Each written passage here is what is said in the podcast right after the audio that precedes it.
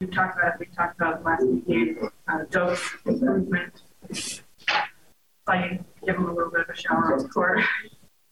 What can you say just about what he's been able to do in such a short period of time? It's just a testament to his work ethic. You know, um, you know, there were times he messed up. Like I said, it just bounced back, find a way to continue to fight and, and, and continue to just be aggressive in, in, everything he did. And you know, he got mad at himself for certain fouls. But I'm like, bro, like it's gonna happen. You know, and, and, and we appreciated being aggressive fouls. You know, not really silly fouls, except for one. I told him, you know, we can't have that, and fixed it. But you know, just to see his progression day to day, uh, it's I'm really happy for him, real proud of him. We all are. Um, Hassan's playing out of his mind as well.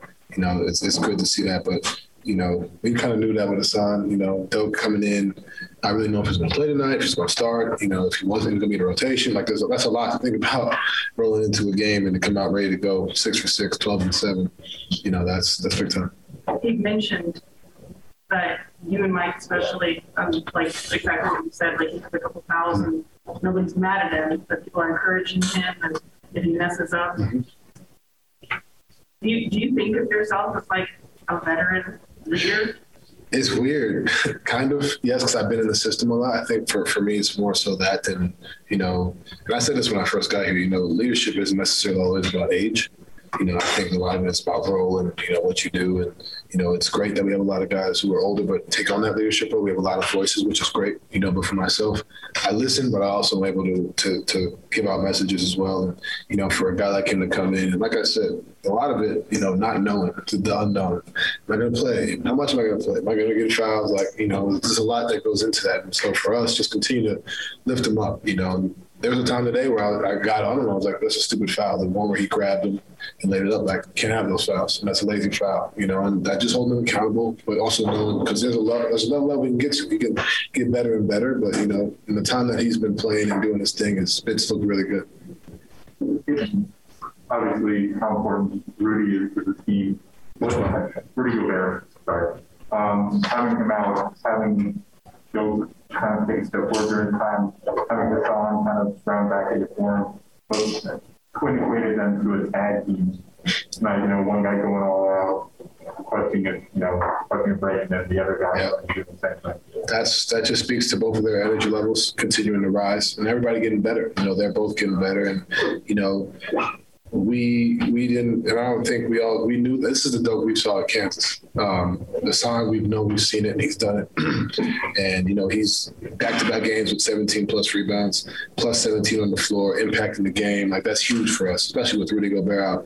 And then you have Doak coming in with his minutes. You know, continuing to be a, a, a force uh, on both ends of the floor, sprinting down, running, and being up on screens. Both of them.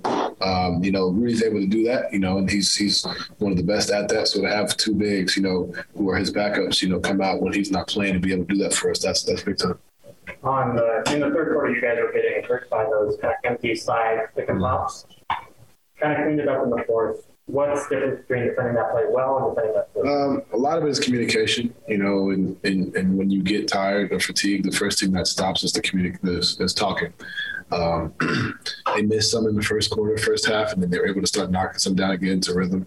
Um, and that's going to happen over the course of the game. It's not always going to be perfect, and you know, but for us, just continue to find ways to communicate through that fatigue, through those mistakes, um, and bigs being up a little higher, guards getting locked a little bit better, fighting to get back in front, so we don't have those situations. And, can, and then the fourth quarter came, and we were able to uh, execute, you know, throughout the throughout the whole period. And you know, it's, it's, there's times it's going to it may go like this, but continuing to, to plug away and, and get back get it back to where we were, especially in the first half. Uh, we played really solid defense, even though we you know didn't shoot well. Um, pretty much all of us um, didn't really shoot well. So uh, for us to guard that way, and I think it's been great.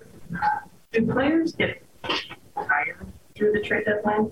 Like just paying attention to everything? Like yeah, I, I, I think there's a there's a lot of there's a mental fatigue uh, for sure. I think that's real. I think really the people that under, don't I think people understand the mental fatigue that the NBA season has on you in general, uh, let alone when your name is in trade talks, when you don't know if you're going to be here tomorrow, you don't know what's going to happen.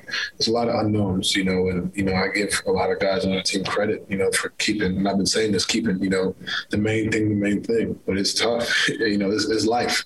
You know, it's not even so much basketball at that point. You know, the trade deadline seems like it's just so it's externally it just seems like it's just like oh just place replace boom this person there. But you got to think about this. You got to move. You got you got family. You got like there's so much that goes into being traded. There's so much that goes into like life the outside of basketball that you know it's it's it can be tough you know and you got to give credit to everybody you know and throughout the league as well. But guys in our locker room like just keeping you know the main thing the main thing because it can be tough. It, it, it can be taxing uh, but we've been able to continue to build through it. And I think that's now that it's over you know continue to build and build until the break and, and go from there.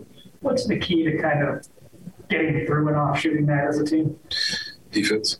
Um, we look at the way like we we guarded, like we, we did a really good job guarding, and like and moving to Andy's question, like we we gave up a little bit, you know. They came back. We were up a lot. They came back, you know. But being able to stick with it and guard, not letting our offense, you know, affect our defense. Even though it was a five point game and a half, it was only because we were turning the ball over um, making silly passes. It wasn't because our half court defense was bad. It wasn't because we were communicating, we were rebounding, we were executing, um, and be able to do that for the full 48 minutes, which I can say we have done for a very long time, or for, for the past few games. Uh, I think that's something that just continues to travel. You know, will continue to travel even more so when Big Fella and, and Elcher get back. Speaking of defense, Quin mentioned that during that stretch while you were out, you and he had a conversation where he felt like you maybe got a little extra perspective just from watching from different angles, seeing oh Mike is doing this during the game or from being out. Uh, for, while you were out. Okay. Yeah. Saying, noticing other things that guys were doing to have an impact on the defensive end, and you come to the realization that there were more things that you could be doing. Do you recall that? Yeah. So what, what kind of sparked that, and how are you putting that into? Yeah, a lot of the times, you know, I'm in concussion this tough as I told y'all, you can't really do much, you know, but the times where I was able to watch film, like, you know, when I'm when the light isn't necessarily affecting me, I'm in there watching games, like watching our games, watching what's going on, why we're losing, why we're why we're winning, why what, what guys are doing. And Mike Conley, especially, just he took his level up defensively and I, I, give him probably the most credit. You know, Royce has always been that way, but I give him the most credit because he just took another step.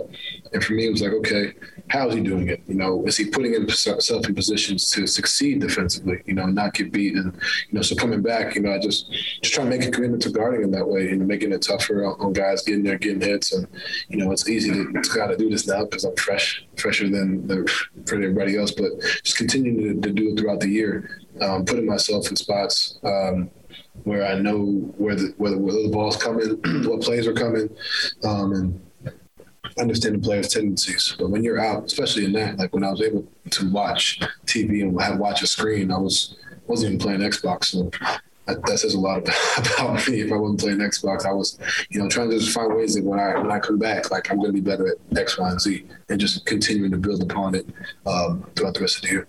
I asked Rudy this morning about like, have, have you thought about the idea of playing an All Star game here?